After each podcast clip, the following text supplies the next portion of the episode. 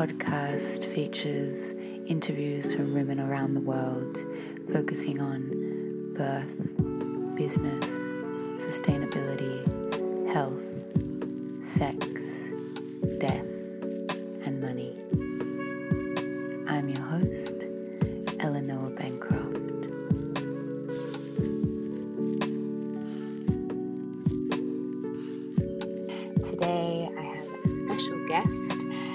Mistress Cleo Kali, with me today. Hello, Cleo. Hello. How are you? Yeah, I'm good, thank you. Great. So, um, first, I'd just love to dive into a little bit about you, um, a little bit about your story, and how you got to um, be in the line of work that you're in now. Mhm. Um, so I am 27, uh, living in Sydney, Australia at the moment, but I'm originally from the coastal country. Um, but I've lived sort of all over the place, um, all up and down the east coast a little bit. So I've had some different influences in my life, and I, I think I knew very early what it was like to have interests that didn't really fit into the norm, coming from a more rural place. Um, and I was kind of in and out of there. I moved out of there uh, for a little bit while I was a teenager and was on the central coast, and then went back to the south coast. And so I spent a lot of my life being the odd one out, um, which kind of gave me an affinity for being the odd one out, and meant that progressing into the line of work that I'm in now wasn't such a radical step away from any norms that I'd already known. Um, I guess sexually i've i've just always been interested in pushing my own boundaries um, and pushing my own boundaries in a way that isn't even necessarily sexual but is like sensational. Um, so yeah, i've always been into body modification. I've always been into the ideas of of pushing the frontiers of that kind of like psychosexual level that we inhabit. Um, and it was a very natural progression to end up pushing the boundaries of other people's in the line of work that i'm in uh, but I sort of started out more submissively and then made the transition into um, professional dominance as well. So, yeah, I don't know. Amazing. And so, how long have you been a professional dominatrix for? Um, coming up six years, like five and a half years now. Wow, amazing. So, I'd love to get some insight into that world um, like what does what what does it mean for you? What's your role? And why do you think it's kind of important that we have these spaces for people and um, jobs available for people to yeah undertake this work? Um so it's kind of difficult to describe my role because it's so broad and so encompassing. But the best description I've got for it so far is just that I'm a provider or a facilitator of other people's fetishes.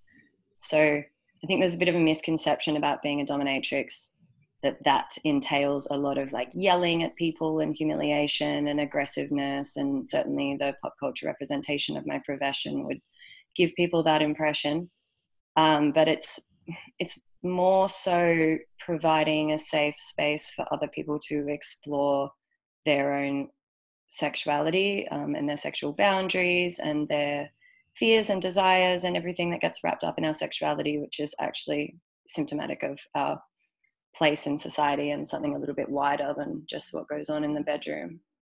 Uh, so, I mean, I think it's important to provide spaces for that for exactly that reason. Like our sexuality is an intrinsic part of human nature. It's not something separate. It's treated like something separate, but it's you know it's we all eat, we all sleep, we all breathe, and we all have a sexual element to us just biologically. I mean, it's reproductive, but our sexuality kind of serves as a means or a space uh, in which we can understand the world that we are living in. Um, so providing a space for people to express and explore their own sexuality is as important as providing a space for people to explore um, their mental health or what they might like to eat that day or anything else that is like intrinsic to human nature. Mm. Yeah, I always feel like there is such stigma around this kind of work, and for me, I really feel like it's um, like just as important as a therapist for somebody to yeah. be able to go and express themselves in the space. Um, but do, how do you view it? Like, is that something similar for you?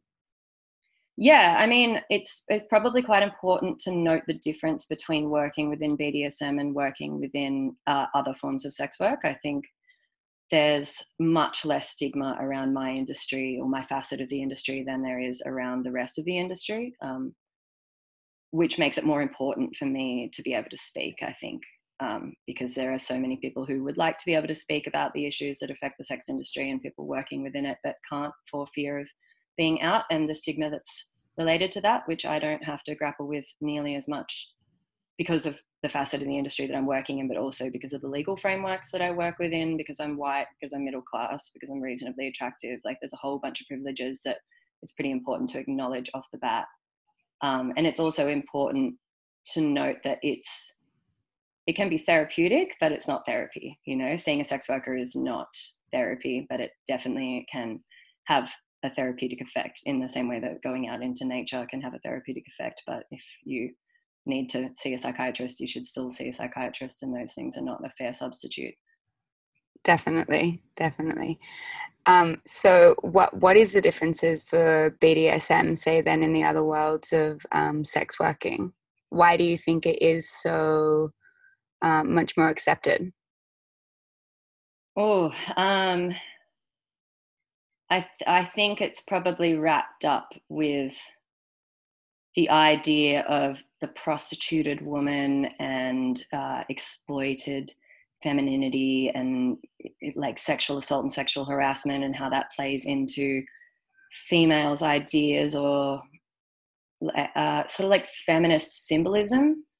I think it's much harder for a sex worker exclusionary radical feminist or a SWERF to justify the same attitudes toward a woman in a position of relative power. Like, I mean, at the end of the day, predominantly my clients are men. I definitely see women, I see non binary people, trans people, queer people, couples. Like, I see anyone who would like my services, but the, most of my clients are men, cis, straight, white men.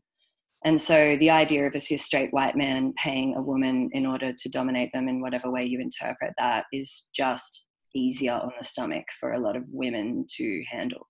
I don't necessarily think that the same stigma differences exist in the male perception of my industry. Um, I think maybe it touches on some issues around toxic masculinity and um, masculinity in general. The idea that other men might pay a woman to dominate them or hurt them or whatever that might be, take away their power. Uh, but definitely I mean, it's just it's just a reality. Like I, I can do a magazine interview or a podcast interview. My whole family know. You know, it, it's easy for me to be out. It's extremely easy for me to be out comparatively to if I was doing full service sex work or I mean, even even stripping or cam girls or other forms of like non-penetrative sex work still receive more stigma than BDSM. So, mm. for hmm. whatever reason that is, like whether I like it or not, I think it's my responsibility to be able to speak on behalf of more marginalized workers and people who can't speak out. Mm, that's interesting. So, like for other women working in the industry, um, they're maybe perceived by the mainstream as more like in a victim state, like they need to be doing that. Whereas the dominatrix yeah. has more of a yeah a position of power. I never really looked at it in that way, but that's that's really fascinating. Um, yeah what what is the current like legal situation with sex work in Australia at the moment? Do you know? Oh yeah. Um, so it, va- it varies completely state to state. Uh, basically, in New South Wales, where I work, and in New Zealand, uh, we have a decriminalised sex industry. So mm-hmm. that means exactly what it sounds like. It means it means that no aspect of working as a sex worker is criminalised. So we can work in a legal brothel. Uh, we can do like escort work or private work legally camming stripping bdsm all of it is legal um, and it cut what it what that means for people who work under a decriminalized system is it shifts the context of sex work out of the framework of criminal law and into the framework of commercial and labor law. So it gives us increased labor protections. It means that if you are sexually abused by your manager at a brothel or a client, you can take that to the police because the police can't then turn around and arrest you, which is the case for the majority of sex workers in the world. Um, even under, you know, the feminist lauded Nordic model, which gets a lot of press and on paper seems to be this wonderful solution for abolishing prostitution altogether and blah blah blah it's it, it, brings a whole host of problems criminalizing any aspect of the sex industry. So even if you remove the criminalization from the selling of sex and you give it to the buying of sex which is what the nordic model proposes to do they criminalize clients rather than criminalizing workers. It's still i mean there's just there's so many issues with that. Um, there's so many issues with the more marginalized sex workers that are affected more heavily. I think even in the States where the selling of sex is criminalized, you can still be a professional dominatrix and you're not criminalized. But I mean, at the end of the day, like you're fucking a guy up the ass with a strap on. So like what's the difference there between penetrative sex as a receiver and penetrative sex as a giver? And it's just, yeah, I mean, criminalization on any level is not what anyone wants, but our model isn't perfect either. I think it's still very exclusionary for migrant workers if they can't work legally, they're you know susceptible of, of a victim of the same sorts of problems that we would be if we couldn't work legally. So I don't know. There's a lot of there's a lot to unpack there, but mm, so is New South Wales the only state in our country that is decriminalised? Yeah, South Australia are currently fighting for it. Um, so I think their proposals will go to go to Parliament in the next week or so. Um, maybe maybe a little longer. They're taking submissions at the moment anyway, but it's been something that's been fought for by almost every state in Australia. Um, and it's only been, I think New South Wales has only had it since the early 90s, maybe even later than, actually, don't quote me on that, I don't know. 90s, early 2000s. New, um, New Zealand was 2003. Um, and it's New Zealand and New South Wales are the only places on the, in the planet that have a decrim model. Wow, amazing. Um, in your perspective, why do you think the government wants to have it criminalized? Like what do you think is the and you know we can get as um you know conspiracy theory as we want to hear around this but you know uh, why do you think there is so much um, stigma around sex work and why do you think there is a big um, yeah push by the government to criminalize it um, it depends on what aspect of it they want to criminalize. So I think there's underpinning a lot of it is the idea that if you criminalize something, it will make it go away. So it's exactly the same argument as we see with harm minimization for drug use as opposed to criminalizing drug use. There's just this persistent idea, despite 40 years of it not working, that if you just say drugs are illegal, people won't do drugs, and then all the harms that come from drug use would just magically disappear, which is obviously absolutely ridiculous. Um, so the same sorts of thing exists when you want to criminalize the selling of sex. It's an attempt to just get rid of the sex industry altogether, to not have to think about it. Um, when you criminalize the buying of sex, I think it's a bit different. Um, I mean, both like like sex positive and inverted commas feminists and anti-prostitution swerfs tend to posit the sex industry as morally and intrinsically good or bad uh, rather than work. It's like they think of the sex worker in terms of their relationship to their own femaleness and what that symbolizes. So, a, the prostituted woman or a sex worker or a woman who is caught up in some patriarchal capitalist society, which means that they have to, again, in inverted commas, sell sex, is threatening, just as threatening to like radical feminists on the left as women's economic independence is to more radical people on the right. Um, so you kind of you're constantly at odds from both ends of the political spectrum.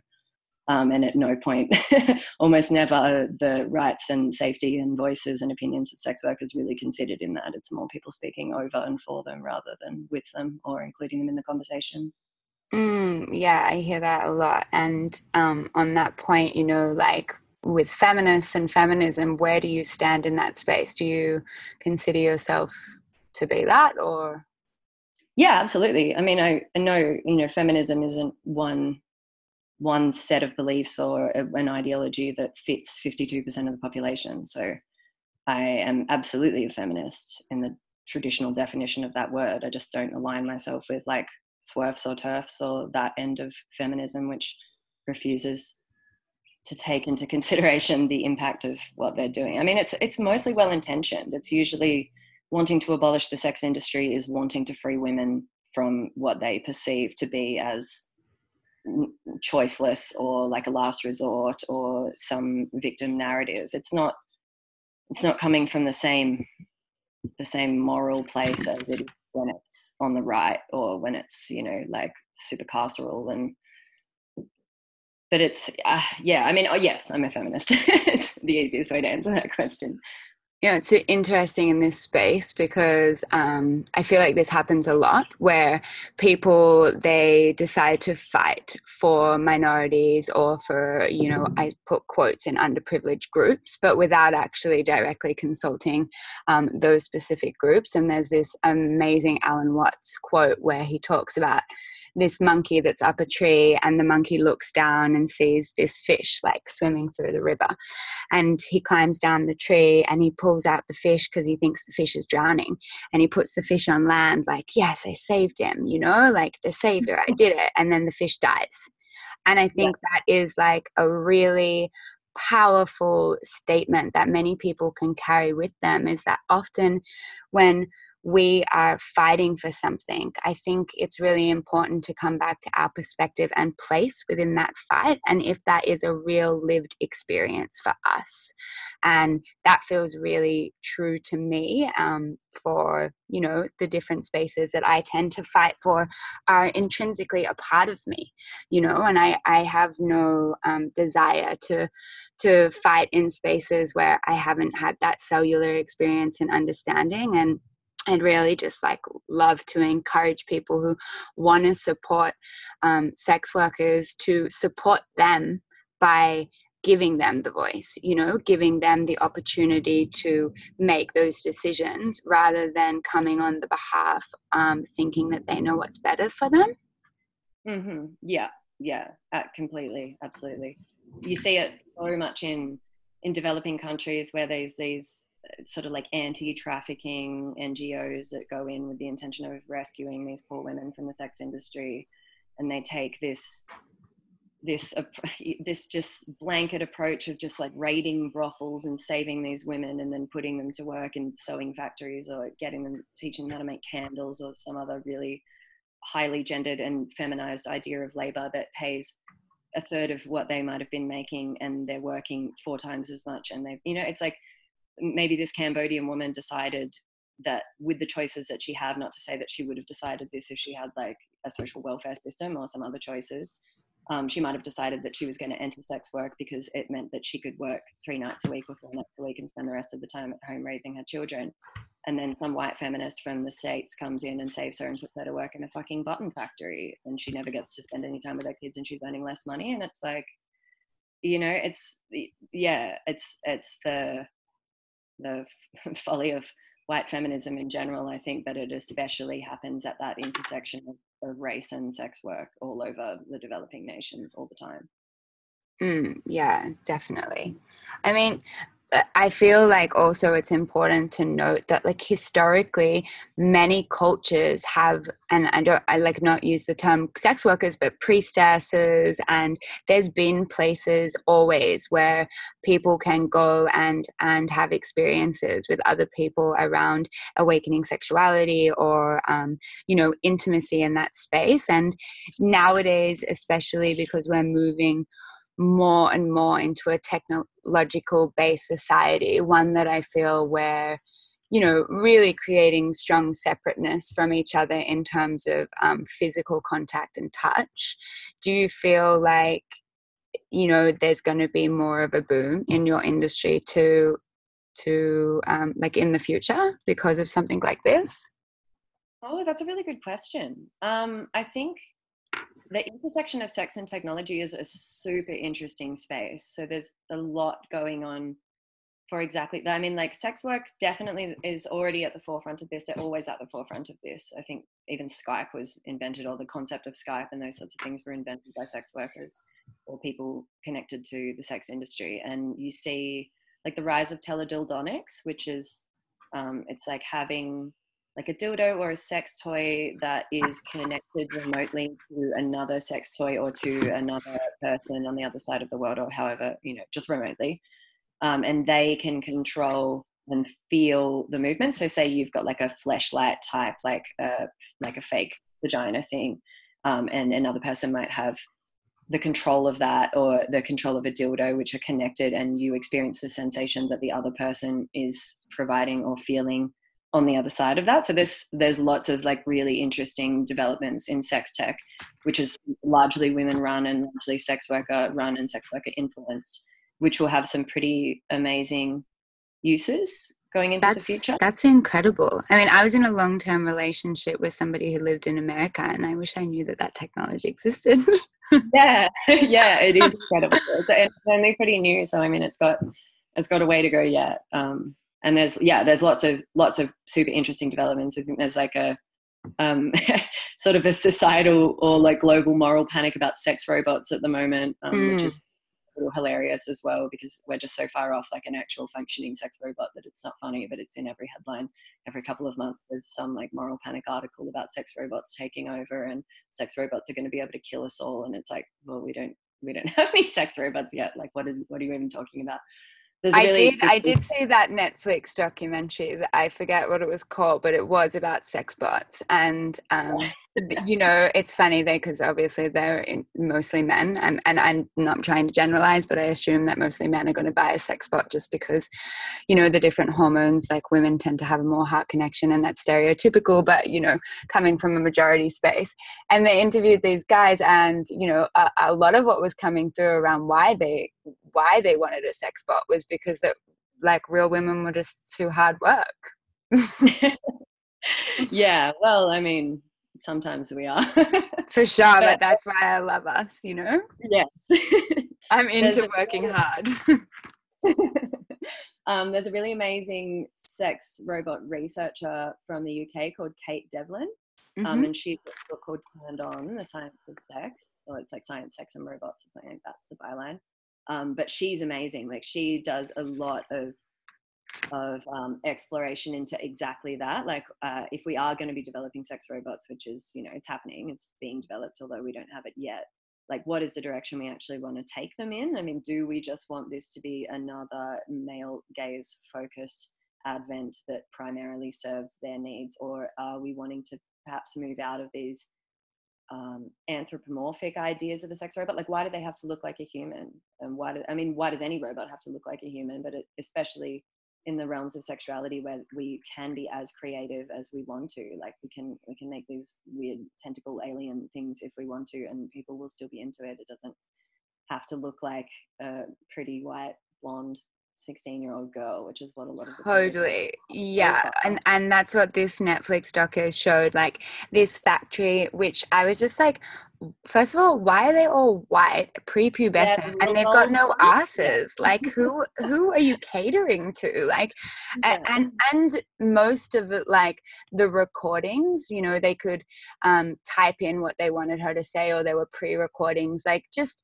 stuff that was like, look like, oh, hey Jeffrey, I love it when you fuck me from behind, you know, and there's this really like super white girl um, voice that was just so irritating and i think yeah you're right there is so much potential and and and we're really i think the people who are creating these dolls as well like anything um, people who are creating like really have responsibility to to not mm-hmm. stereotype or to not portray just one kind of sex doll. Yeah yeah absolutely it's yeah responsibility is the right word.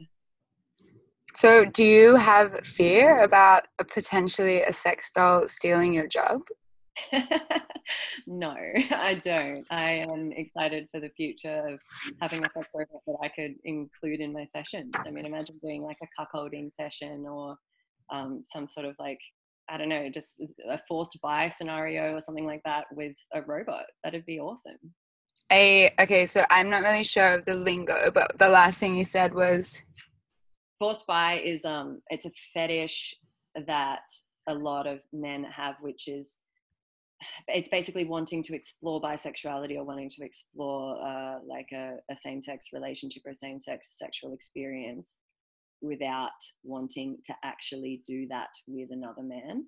So if a mistress forces you to, if you're in a dungeon and she brings in another guy and is like, you have to suck his dick, then it's easier to swallow than if you just went out to a gay bar or like got on Grindr and made that happen yourself. I mean, there's like some inherent power dynamic play with that as well that isn't always necessarily, it's not always that these people wouldn't be able to go out and provide it for themselves. Sometimes it it really just is the fact of like being under control or being under the power of another person and having them decide what you do. But for a lot of people, it's kind of like a, a transitional stage into being able to explore those desires for themselves. If there's a woman involved to begin with, it seems less gay. Wow, amazing.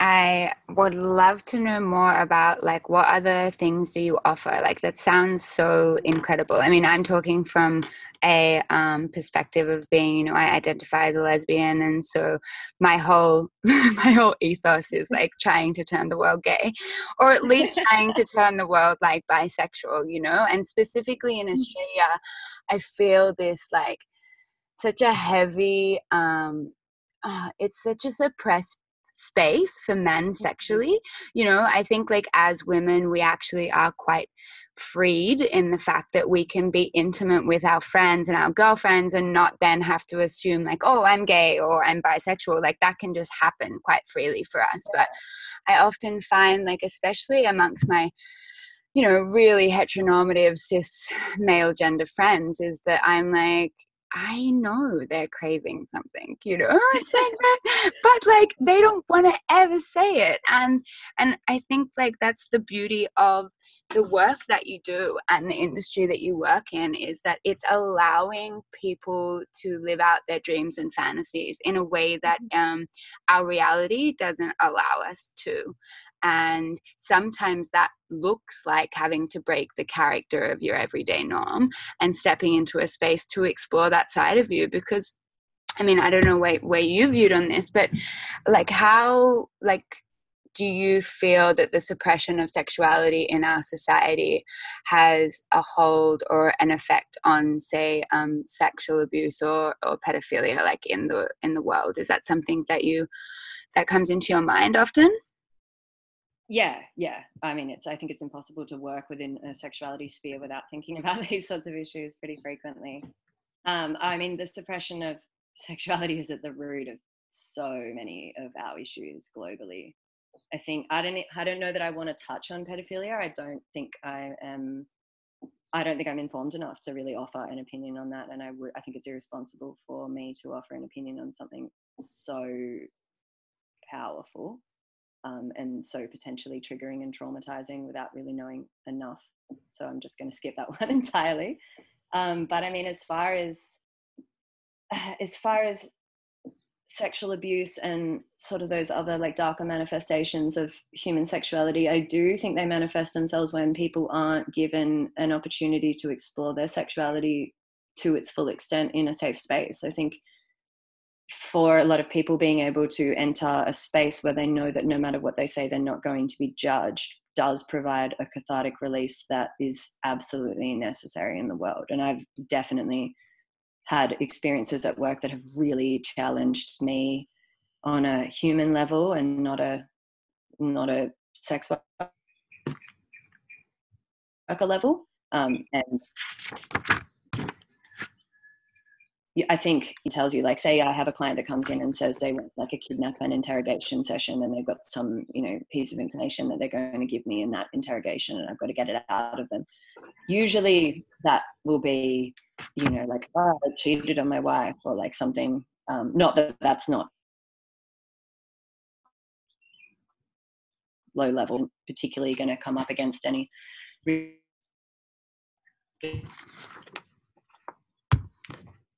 really strong rape, someone who had sexually abused a family member or something like that, and it's they they're treating they're treating the fact that you are offering to express express the way that they feel about that and i think there's a huge intersecting stigma around men going to therapy or men seeking help with their mental health that sort of gets put on sex workers a lot. I think sex workers act as therapists when men don't want to go and see an actual therapist and you hear a lot.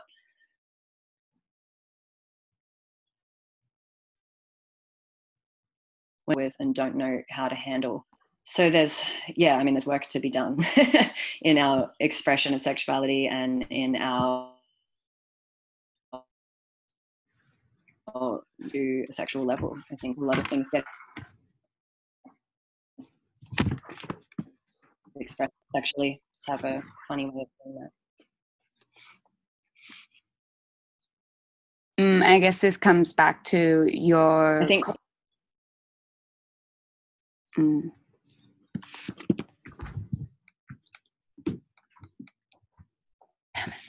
Sorry, you go. oh, sorry, I'm in Bali, so the internet is like going in and out, but I think we're good. I think we're back. You can hear me? yeah, I can hear yeah and I, I, guess that comes back to you know at the beginning of our conversation just stating around that you know sex workers are not therapists and so like really advising people that if they they need um, mental health and they're looking for a therapist and someone to provide that space for them that they they don't seek out um, you know se- um, sex workers or professionals in that space because that's not what you're holding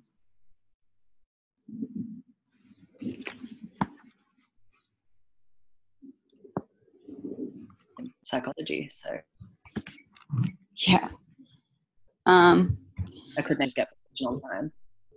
I feel like my internet's just being like a retard right now, but you can hear me okay? Yeah. Okay, I think we're back. Um, so around that space of having to um, I guess show up in that way. Like, what what are your um, implemented self care uh, spaces? Like, how do you make sure that you look after yourself um, post or pre sessions, and what do you do for your own um, mental health and looking after others? Um, I think it's changed a lot. When I first started out, I compartmentalized a lot. You know, I, I think it's quite easy to compartmentalize working in the sex industry because you literally have a different name. So you get to step into the role of someone else that is marked by a name, and that's powerful in itself. But there was a while where, I mean, when I first started, I didn't even wear black in my everyday life. Like I would always wear black at work, and then I would not wear black at work and I would have certain perfumes and certain lingerie and things that were reserved only for the working version of me that would never enter my personal life.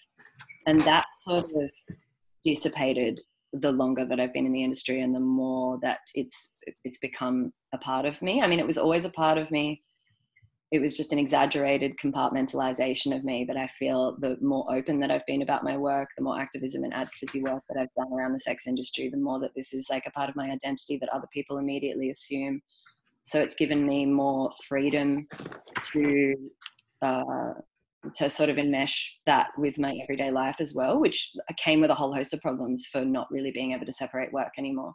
Um, and I'm still figuring some of those out. I don't work as much so I only probably only work about three days a week now, which gives me a lot of time for like self care in whatever way I choose to, like usually just reading or spending time not thinking about work and not working and doing leisurely things, which I can do because I've got the freedom and financial flexibility too.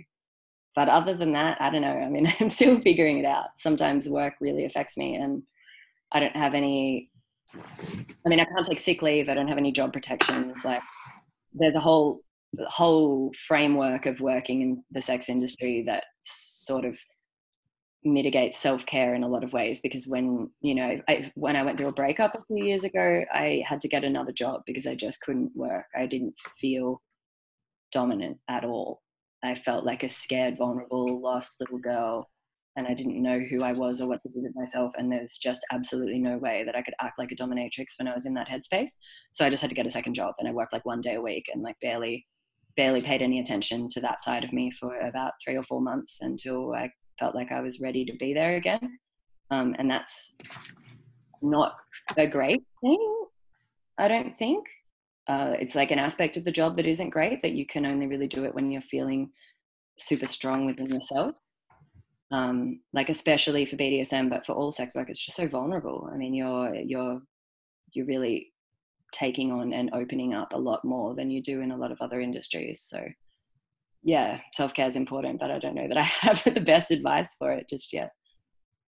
Well, I feel like we're all just working through our steps of self care. You know, I feel like self care is really like stepped into like the vocabulary in the last kind of 12 to 18 months and everyone's talking about it and then reflecting on like oh shit what is my self-care like i'm the same i'm like people are like you just go go go go go and i'm like yeah because like i, I don't know self-care for me it feels like slowing down and like i'm just too vata you know like i'm air sign and i'm air everything and i just have like a lot of energy and i drink coffee like a lot of it. So you know, like people are like calm down i'm like calming down gives me anxiety you know like people like chill chill just like have an afternoon meditation. I'm like that is you're giving me anxiety even talking about that.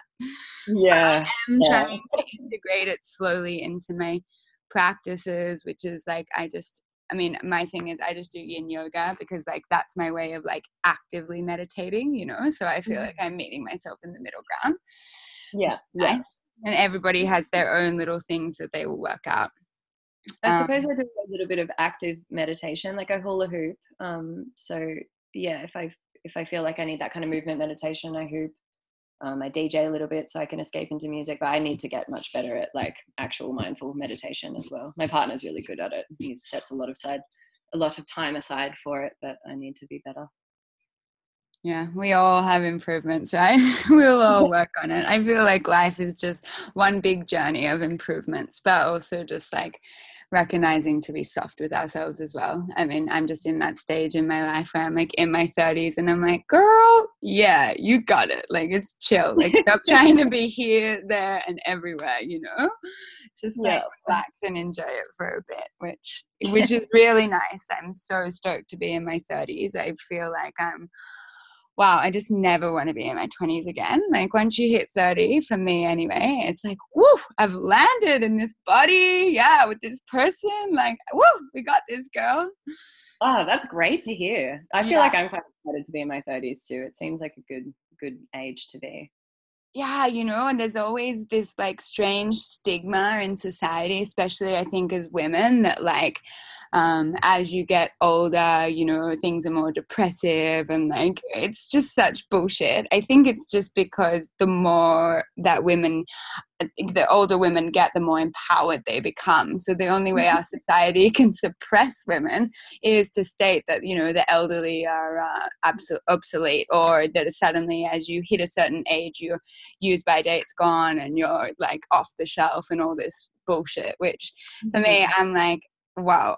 Older women are so hot, you know, like that's the way that I see it.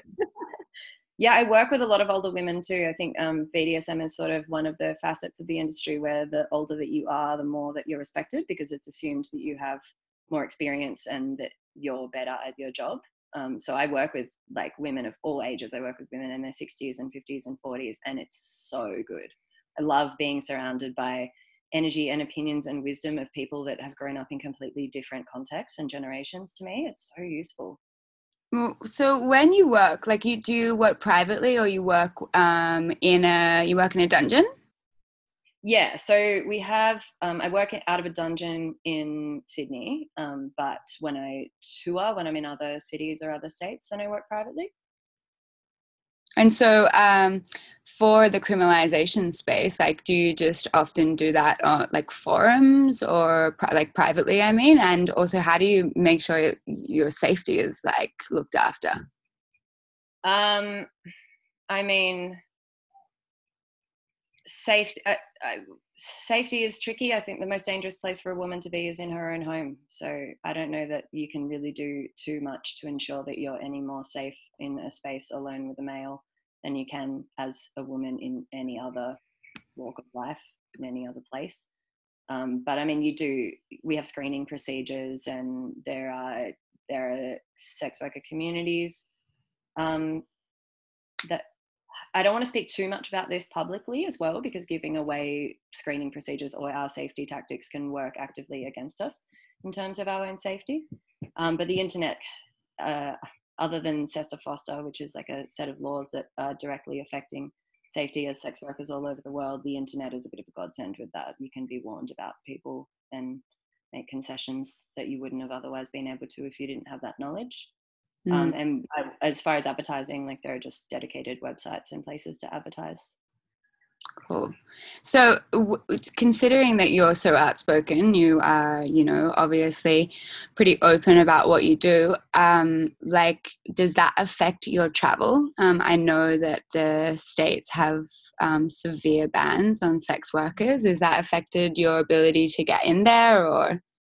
Um, yeah, I mean, Homeland Security in the US ban anyone who has sold sex in the last ten years from entry like along with Nazis and spies and you know people who have got really serious drug crimes and like it's just it's one of the most ludicrous laws but I actually haven't tried to enter the states since a lot of those came in um, so I wouldn't know. I also am not entirely sure how it would affect me because the perception of professional BDSM is that it's not sex work. It is sex work, obviously, uh, but the perception of it from like a legal standpoint in the states is that it isn't. So I'm not quite sure what would happen if I tried to enter the states now, given that I'm very out as a dominatrix. Um, I mean, obviously, I'd, they'd they'd go through my phone and try and find any evidence of me doing penetrative sex work as well. Um, you know, there's a large chance I'd be detained for however long they wanted to detain me for maybe I wouldn't get in. I don't know. I, I know a lot of other sex workers wouldn't get in. Anyone who's out and face out on the internet just shouldn't really even bother at the moment. Yeah, and anybody that's traveling from India to the States, also, I'd advise from my own experience, they're not into um, you looking like a hippie who's just spent nine months in India and trying to enter their country. You will definitely be detained. They will definitely go through all of your technology and they will look through all of your bags. I mean, this yeah. is, uh, yeah, in a naive space I was in my mid 20s thinking like, whoa, I'm just here to see my girlfriend. No, I've just been traveling India. They're like, what? I like had septum piercing, like piercings all over my face, basically, all my tattoos showing, just like, yeah.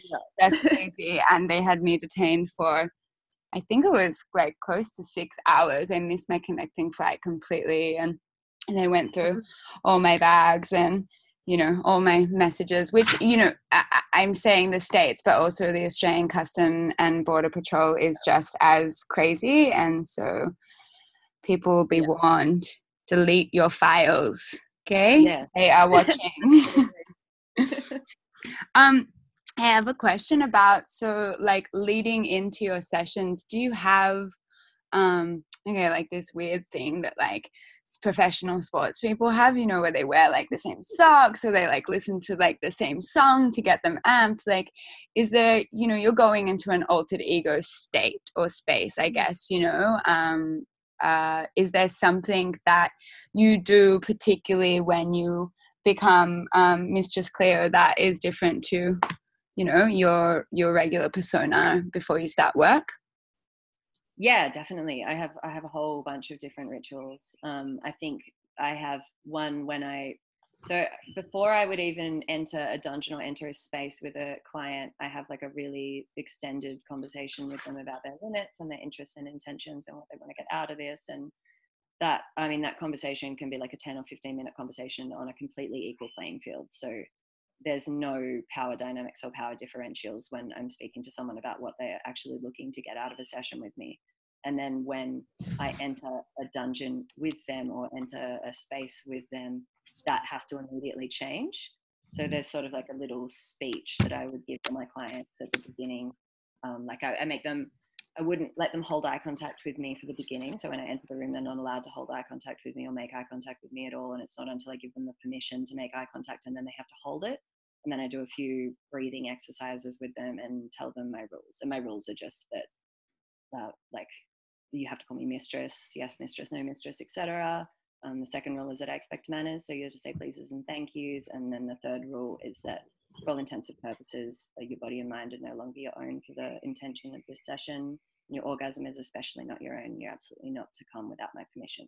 And that sort of sets the tone straight away so not the eye contact and the breathing are the most important parts of that and the breathing is uh, instrumental in the rest of the session it's teaching them two really basic breathing techniques that will help them navigate pain or navigate anxiety so Hmm.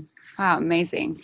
Do you feel there is like, you know, you've been in the industry for six years, is and you stated that you see lots of people, but is there like a specific client that comes to you that you can like see in a majority space? Um, I mean, there, there is definitely no sort of trope of a client of a dominatrix whatsoever. Like I see clients 18 to 80, lawyers, tradies, like men, women, non-binary people. It's I see I see so many different people from so many different walks of life, and the only real uh, sect of society that I don't come into contact with are just those that don't have the fiscal means to afford it. Other than that, though, like it's a pretty even cross section. Um, I just think that's so amazing to to really understand that it's like a service that everybody is seeking, you know, yeah. and that's really important to recognize. I think I, I, think there's a lot of stigma around sex workers that you know um, the idea or the picture client who is painted is you know probably like cis white um, relatively wealthy man is what i think a lot of people just assume but mm-hmm. actually like you know you're myth busting that and and totally explaining that there is every walk of life who can afford it is is wanting it Mm-hmm. Yeah, definitely. And I mean, I mean, there's plenty of people that can't afford it but just play with sexuality or BDSM in their private lives as well. They aren't necessarily coming to a professional. But I mean, it's definitely it's kink exists in every society all over the world. Wherever there are humans, there's sexuality, and wherever there's sexuality, there's kink and BDSM. It's just it just happens. It's born out of our societies yeah, I am really into shibari. It's my thing. Um, mm-hmm. You know, in terms of as much as I play in that space. Yeah. And it's funny because my own experiences with it is that, like, I often I love being tied up. I don't really care to do the tying up, but I'm also happy to do that because like I'm all about equal, you know, spaces. But for mm-hmm. me, I really love the feeling of like not being in control, of having somebody else like wrap me up like a parcel because so much of my everyday life I have to make decisions for myself, for my community. And Shibari gives me this really amazing outlet where I can just like surrender, you know, and feel so in my feminine as well. I think yeah. often as a lesbian, there's also a lot of misconception around like, oh, you know, taking on the masculine or you the man in the relationship and then all of these expectations of what you have to do. But in that space, when I'm in that Shibari space with my partner, um, who isn't my sexual partner, but I have a shibari, like a few people who I do shibari with. Um, you know, it, it's really a space where I can exhale. I feel like I can fully breathe for the first time, and yeah. just feel like, whoa, I can, I can just like, oh, be held by ropes, and it feels so good when they untie you. yes, exactly, and just. It's that absolute trust and vulnerability. It's allowing yourself to completely surrender, which is just not something we have the permission to do almost any other time. But when someone's literally tying you up and you literally can't move, uh, you ha- you have to trust them. Like you wouldn't let anyone do it unless you had absolute trust for them, which is just a beautiful thing in itself. Yeah, and I think it's amazing to actually experience that on the cellular level because we live in these, um, you know, spaces that are very individualized. You know, my space, my life, and so trust isn't something that that comes really easily for a lot of us. I think, especially in the Australian society, it's kind of like you've got to earn the trust. And what I really find in the BDSM community is that, like, people are just very trusting, you know, mm-hmm. especially when you go to workshops and so forth. Like, I've been to Shibari workshops before, and like, you know, I've met the person for like 40 seconds, but because I know we're in the context of this space and this workshop, like, I, I really trust them. You know, I mm-hmm. trust that they they're going to know what they're doing, and because there is so much fragility around my vulnerability, I I feel like they trust me also. You know, it's just it's it's a really beautiful way to just like crack open humanity and crack yeah. open the crux of like you know our big hearts and like loving each other as well. Yeah definitely definitely. I think there's there's a lot of self-policing within bdsm as well which uh, i mean it's not perfect there's definitely still abuse within bdsm as there is in any subculture. But for the most part when you exist in a taboo a separate sort of subculture from mainstream society that is stigmatized or judged, you've got to really be active in making sure that you don't have abusers within your community that are giving it an even worse name in the public sphere. so for the most part, when someone does overstep boundaries or someone does do something um, untoward within the BDSM circle, they're really held to account for it and they're not let off the hook easily and they don't just get to slip back into the community two months later with a half-hearted apology and I mean, even just the negotiation that you do beforehand. I mean, in what sexual relationship do you go home with someone and spend 15 minutes talking about their interests and intentions and their limits and what potentially might trigger them and if they have any physical problems that could come up like you know i need to ask someone do you have any heart problems? Like if i'm going to slap you in the face are you wearing contact lenses? Do you have bad knees? Can you be on your knees for too long? If i'm seeing an elderly client i need to know how their hips are. I need to know if they've got arthritis. Like in what sexual relationship or in any relationship do you have that kind of negotiation before entering into a space with a person? But in bdsm that's absolutely intrinsic. It's the core tenant that that trust and consent and negotiation you can't have bdsm without that yeah and wouldn't it be a much um, more idealistic beautiful world if we did have those conversations though you know in our sexual partners? I mean like i just think like having conversations of consent around what does and doesn't feel right would really be so beneficial to both parties. And, you know, specifically, I think a lot of women struggle to identify, um, especially in the bedroom when experiencing new sexual partners, how to own what they want, you know, and if that could become a more normalized conversation that we had in our society, it could really break a lot of people open and hopefully um, close the orgasm gap. Mm, yeah. Oh, absolutely. Yeah. Um, I just read this book called Why Women Had Better Sex Under Socialism, which mm. is written the author Kristen Kristen somebody I can't remember the author. She's a professor of Russian and East European studies, um, working in the states anyway. But she she wrote this book basically about uh, sexual differences under like state socialism, mostly in the Eastern Bloc, but even democratic socialism in Finland and lots of the Scandinavian countries and how that directly translates into things like closing the orgasm gap.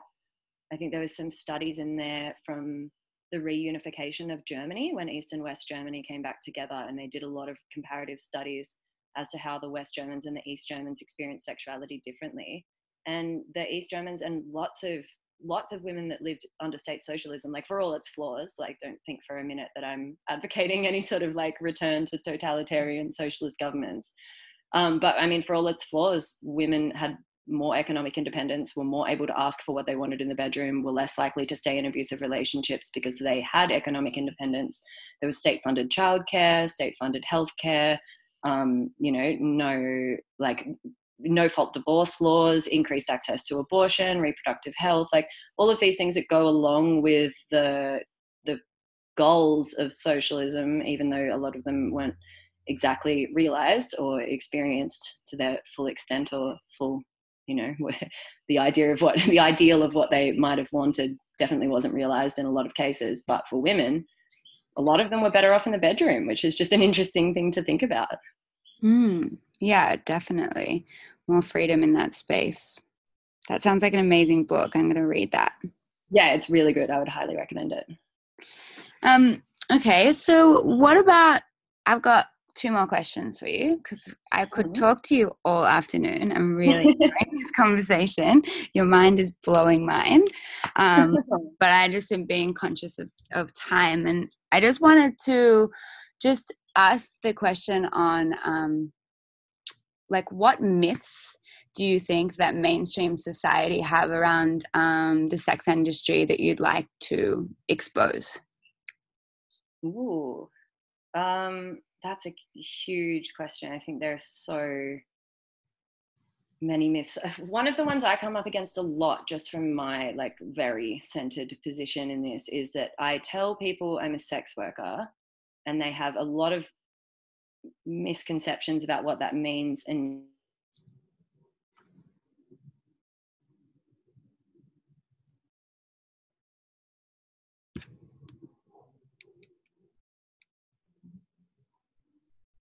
to dismantle. You know, there's in the sex industry we call it the hierarchy, and it's the idea that if I am a dominatrix or a stripper or a cam girl or a phone sex operator or somebody who is not having direct penetrative sex, Oh, can I?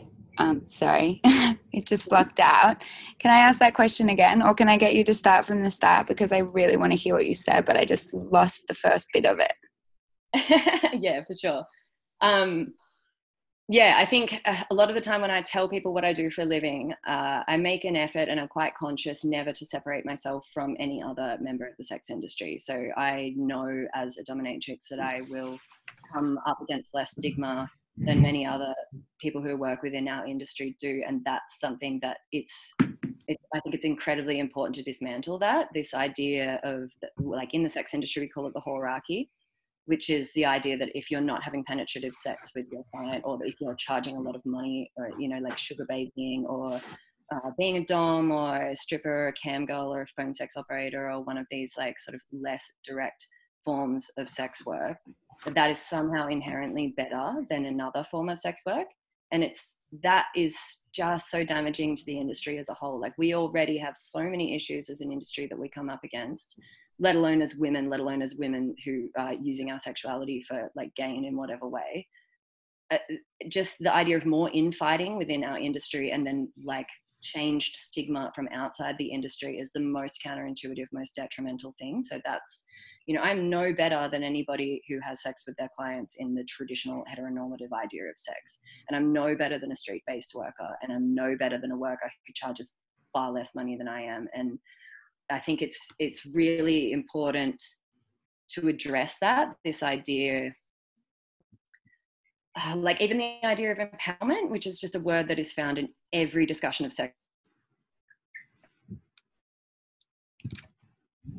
work in the current time. Tire when you talk about sex work now i did an interview recently where they asked me if it was empowering to put a strap on on it and it's like uh, uh, Uh, like of course on an individual and a subjective level like i might i might feel empowered by aspects of the sex industry the, the aspect of bodily or sexual autonomy or like financial freedom and economic independence that i can get. But needless to say just as like just as it's likely that those with the most control over their working conditions are going to be the ones that genuinely enjoy their work in any industry like whether you're a dentist assistant conditions, you'll probably enjoy your job more, which just comes back to labour rights. It's also true that it's largely those in the legal facets of the regulated frameworks and those that are white and middle class and otherwise not as marginalized are going to be the ones that feel empowered by the sex industry. But it's not even the right question. Like a more useful question than is it empowering to be a sex worker is like how has power been taken away from women under the political and, economic and cultural systems that they exist in? Where is the power deficit? How can we collectively try to reclaim power and not just as sex workers, but as women, full stop, as women under capitalism, as women under like neoliberal governments? Like shifting the emphasis from the sex in sex work and the moral ideas around that and what that symbolizes to people like women and men alike and and back to the work of sex work forces this closer examination of the triggers that surround the entry into the sex industry. Like it tends to be, for me, if I, I can, I can just go back to uni if I want to. I, I could work in a lot of other different fields if I wanted to. Like I studied design, I like I did a floristry degree in my gap year. Like there's a lot of options to me. But for a lot of people, sex work tends to be characterized by a lack of choices, not an abundance of them. And it's only through systemic change on a macro level of the entire society that we're living within that we can even start to address some of the negatives of sex work and you know street based workers who aren't charging very much money and people who are doing natural services and like condoms and not using protection. Like the people that are the most marginalized migrant workers workers with mental health uh, mental health issues or, or drug addictions or workers who have dependent children and no one else to fall back on. Like, again, in Australia and New Zealand, we're really lucky to have a welfare system at all. There are a lot of countries that don't have a social welfare system to fall back on. So, before you even start attacking different members of the sex industry or different facets of the sex industry and positing one as better than the other, the dominatrix or stripper as being better than a street based worker or a full service worker or a girl that's working in a brothel, like, think about the inequality that we're all living within and the relative advantages that could be brought about by like democratic socialism as opposed to the structures that we're living within right now. It's just, I think the issue of sex work and the moral ideas around sex work get so caught up in the sex and not in the work that you miss why a lot of people are even in this position in the first place. And that doesn't do anyone any favors. Here, here. Yeah. Sorry, that was a really long answer to that question. Yeah, it was a big question. I mean, I think that whole question could take an hour of um, an entire podcast. You know, it's just I think it's really important that there are a lot of myths and misconceptions. Um, yeah, around this industry. I mean, around around a lot of things in our society, and I guess that's the reason why I wanted to create this podcast, really, and that's why it's called "It Takes Courage to Tell the Truth," because I think the more perspectives and um, you know exposure of real life stories um, is the way that we can really help to shift and change the society and more media that isn't controlled by one rich white guy so no wouldn't that be a dream yeah if we could if we could just dismantle the Murdoch media empire, we'd be on our way. Slowly but surely, you know. I don't know how it's going to happen, but something's got to shift. Mm. Um, all right, I have the last question here. Um, it's just a question that I ask everybody. Um, and it is What's the biggest truth that you've discovered during your human experience? Oh, good question. I, th- I mean, I think um, it's kind of hard to think about this in any any realm other than work right now. So I'm just like immediately going back to I think when, before I did this professionally, I definitely had some sort of understanding of where people's fetishes and fantasies came from, but it wasn't backed up with um, like any experiential or like any direct experience. And the more work that I do and the more people that I see and the more clients that I see, the more clear it is to me like all that our fetishes are is just a reflection of the societies that we are living in. So it's uh, i thought that is just like an incredibly interesting truth to me and like an endlessly fascinating topic. There's this researcher in the states called justin lehmiller oh lehmiller um, who did a study it's like one of the largest studies into american fantasies and he found this super interesting divide which is like absolutely backed up by my own experience like my own anecdotal experience at least in the way that people vote and the politics that they subscribe to and the fantasies that they have so he was finding that a lot of Republicans had fantasies around um, like extramarital things. So maybe like swinging or having threesomes or cheating on their wives or uh, cuckolding fetishes or things that, uh, like in the sort of Republican sphere, are directly antithesis to this like traditional family kind of thing, you know, anti abortion and anti blah, blah, blah, that they're constantly pushing. And then people who voted for Democrats, like people who are strongly on the left, would have these fantasies around power dynamics. So they would want to explore BDSM and masochism and like having someone else take away their choice and take away their power. And, and I mean, those are the things that most Democrats are actively fighting against. Like you want to live in a more equal society and you want more equity for the people around you. So these something in our brain just like fetishizes the things that we're scared of or the things that aren't actually our own values.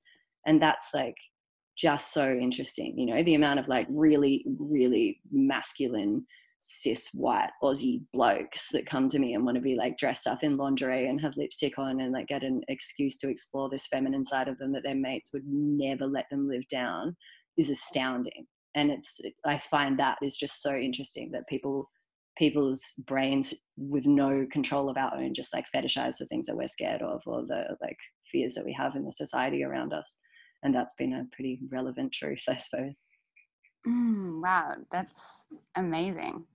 It's really fascinating. I guess a lot of that has got to do with people feeling trapped in the character that they create, you know, especially when yeah. they think that, you know, that persona in which they, you know, were at school or they were at uni or which translates into the workplace is a persona that they can't shift. And I guess that's mm-hmm. really you know just a lot of inflexibility within our society that like yeah. i hate this idea of like um, when people say like oh they've really changed. Like it's such a like negative thing. I'm like fuck yeah they've changed. Like we are always having different experiences with different people and different places all the time. Like if if you don't expect that i'm not going to be different to the woman i was like six months ago like you're crazy. I'm always yeah. changing you know? And and that's what i like to tell people. Like whenever i'm speaking my truth it's my truth right now. But like don't quote me on it in five years because i might be in a really different place 唉 yeah, that's the danger of Facebook memories.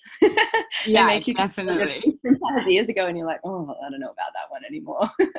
yeah, I'm because I was a vegan for a while, and I think a post came up recently, and I was just like shaking my head because I'm just like not that anymore, and I'm an advocate more for, um, you know, buying local and more sustainable products, and and that was just because I was not as informed as I was back then. But I had exactly the same journey. Like, yeah, vegan to oh maybe maybe this isn't as environmentally sound as I seem to have convinced myself that it was when I'm buying like vegan cheese made from coconut oil that's been through three countries and shipped all the way here.